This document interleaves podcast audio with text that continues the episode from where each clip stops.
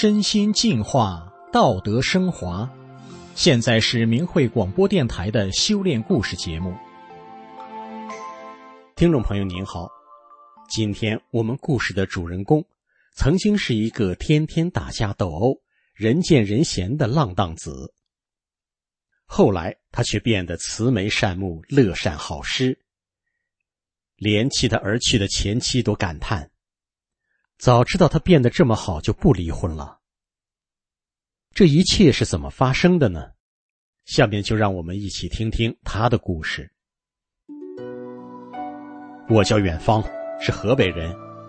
我曾经是家里的惹事精，学校的坏学生，社会上的浪荡子。那时，我天天找茬与人打架，一天不打架，手脚都痒痒。父母、老师都拿我没办法，后来对我彻底绝望，干脆不管我了。长大以后啊，我成了一个人见人嫌的人，好多人都躲着我，后来连我媳妇儿也离开了我。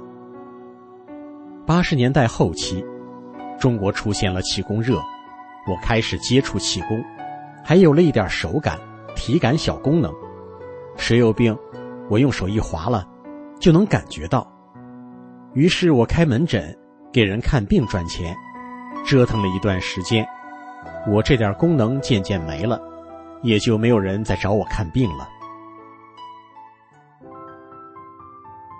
一九九七年，我偶然听到有人说，现在的法轮功还讲什么是附体，我立刻来兴趣了，马上找来法轮功的书看。这一看就放不下了。记得在看《转法轮》卷二这本书的时候，有一天我推开家门，感觉自己一下子变得高大无比、顶天立地，家里的一切都变得很小很小。我看到我父母在吃饭，非常小，非常小，我仿佛在看电影一样，觉得很有趣。我还体验到了《转法轮》这本书中谈到的灌顶。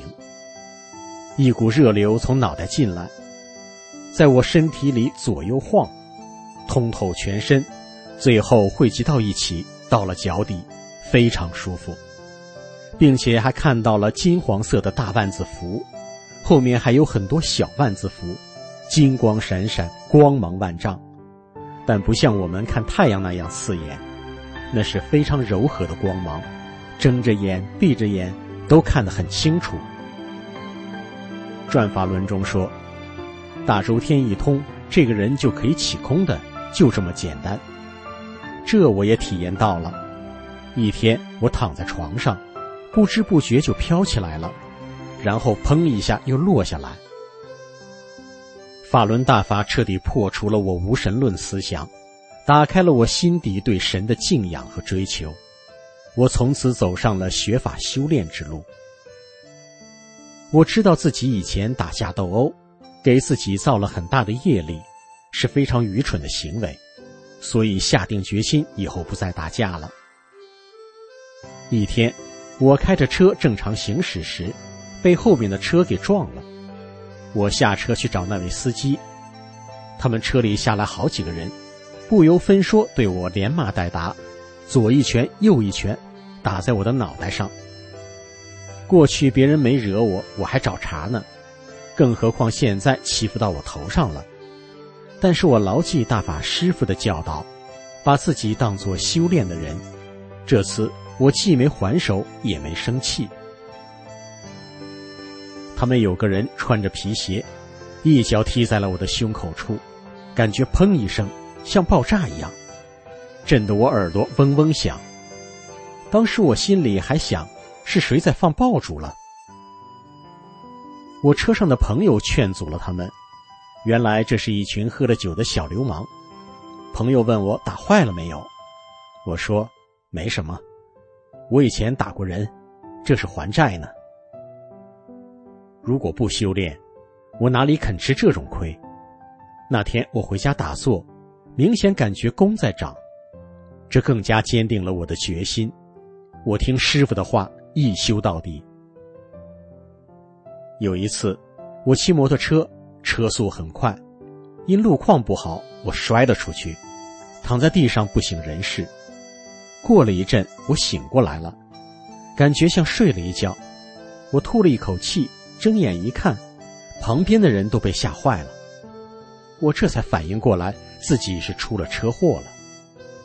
当时我想起转法轮中说的：“师傅会保护弟子的。”我马上对自己说：“我没事。”接着站起来走走跳跳，我真的什么事也没有。我心中对师傅感激不已。随着父母年纪越来越大，我接管了他们经营的小本专营店。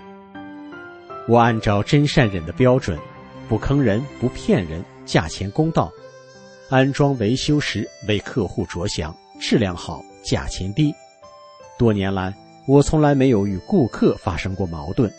再挑剔的顾客，我也会满足他的要求。少挣点钱，我也不在意。而邻家的店铺与顾客吵架，则是经常的事。实际上，我按照真善人来经营我的小店，不但没少挣钱，生意还很好。虽然我的店铺位置很偏，但来店里买东西的人很多，订单也不少，盈利自然多。不过挣钱多少，我并没放在心上。有两个客户，每人欠了我三千多元钱，催款也不交。十几年过去了，我没有再催，也没有生气。有的顾客确实生活困难，我就免费赠送。有大法弟子来买东西，我都按进价卖。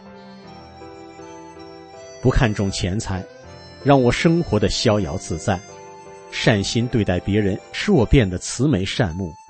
父母看着我的变化，感到很欣慰。亲戚们都愿意和我交往，朋友也越来越多。我的前妻和别人说：“要知道他变得这么好，就不和他离了。”前妻和我母亲、儿子的关系很融洽。一九九九年七月。中共前党魁江泽民因妒忌练法轮功的人太多，下令镇压法轮功。我一度被非法关押在黑监狱，我的前妻还为我到处奔走呼救。一次，三个警察来我店里，他们一进门就给我录像，让我在纸上签字，说是签了字就给我抹去了，今后干什么都不影响。我拿起手机也给他们录像。我说：“修炼大法这么大的荣耀，你给我抹去？不要不要！你看我这里录像、录音，什么设备都有，你们的一切都有记载。”三个警察吓得赶快停下来，转身就走，边走边说：“别给我们发网上去啊！”我修炼大法二十多年了，整个人脱胎换骨。使法轮大法塑造了一个全新的我。听众朋友，听到这儿，您是否惊叹法轮大法改变人心的神奇力量呢？今天的故事就讲到这儿了，我们下次再见。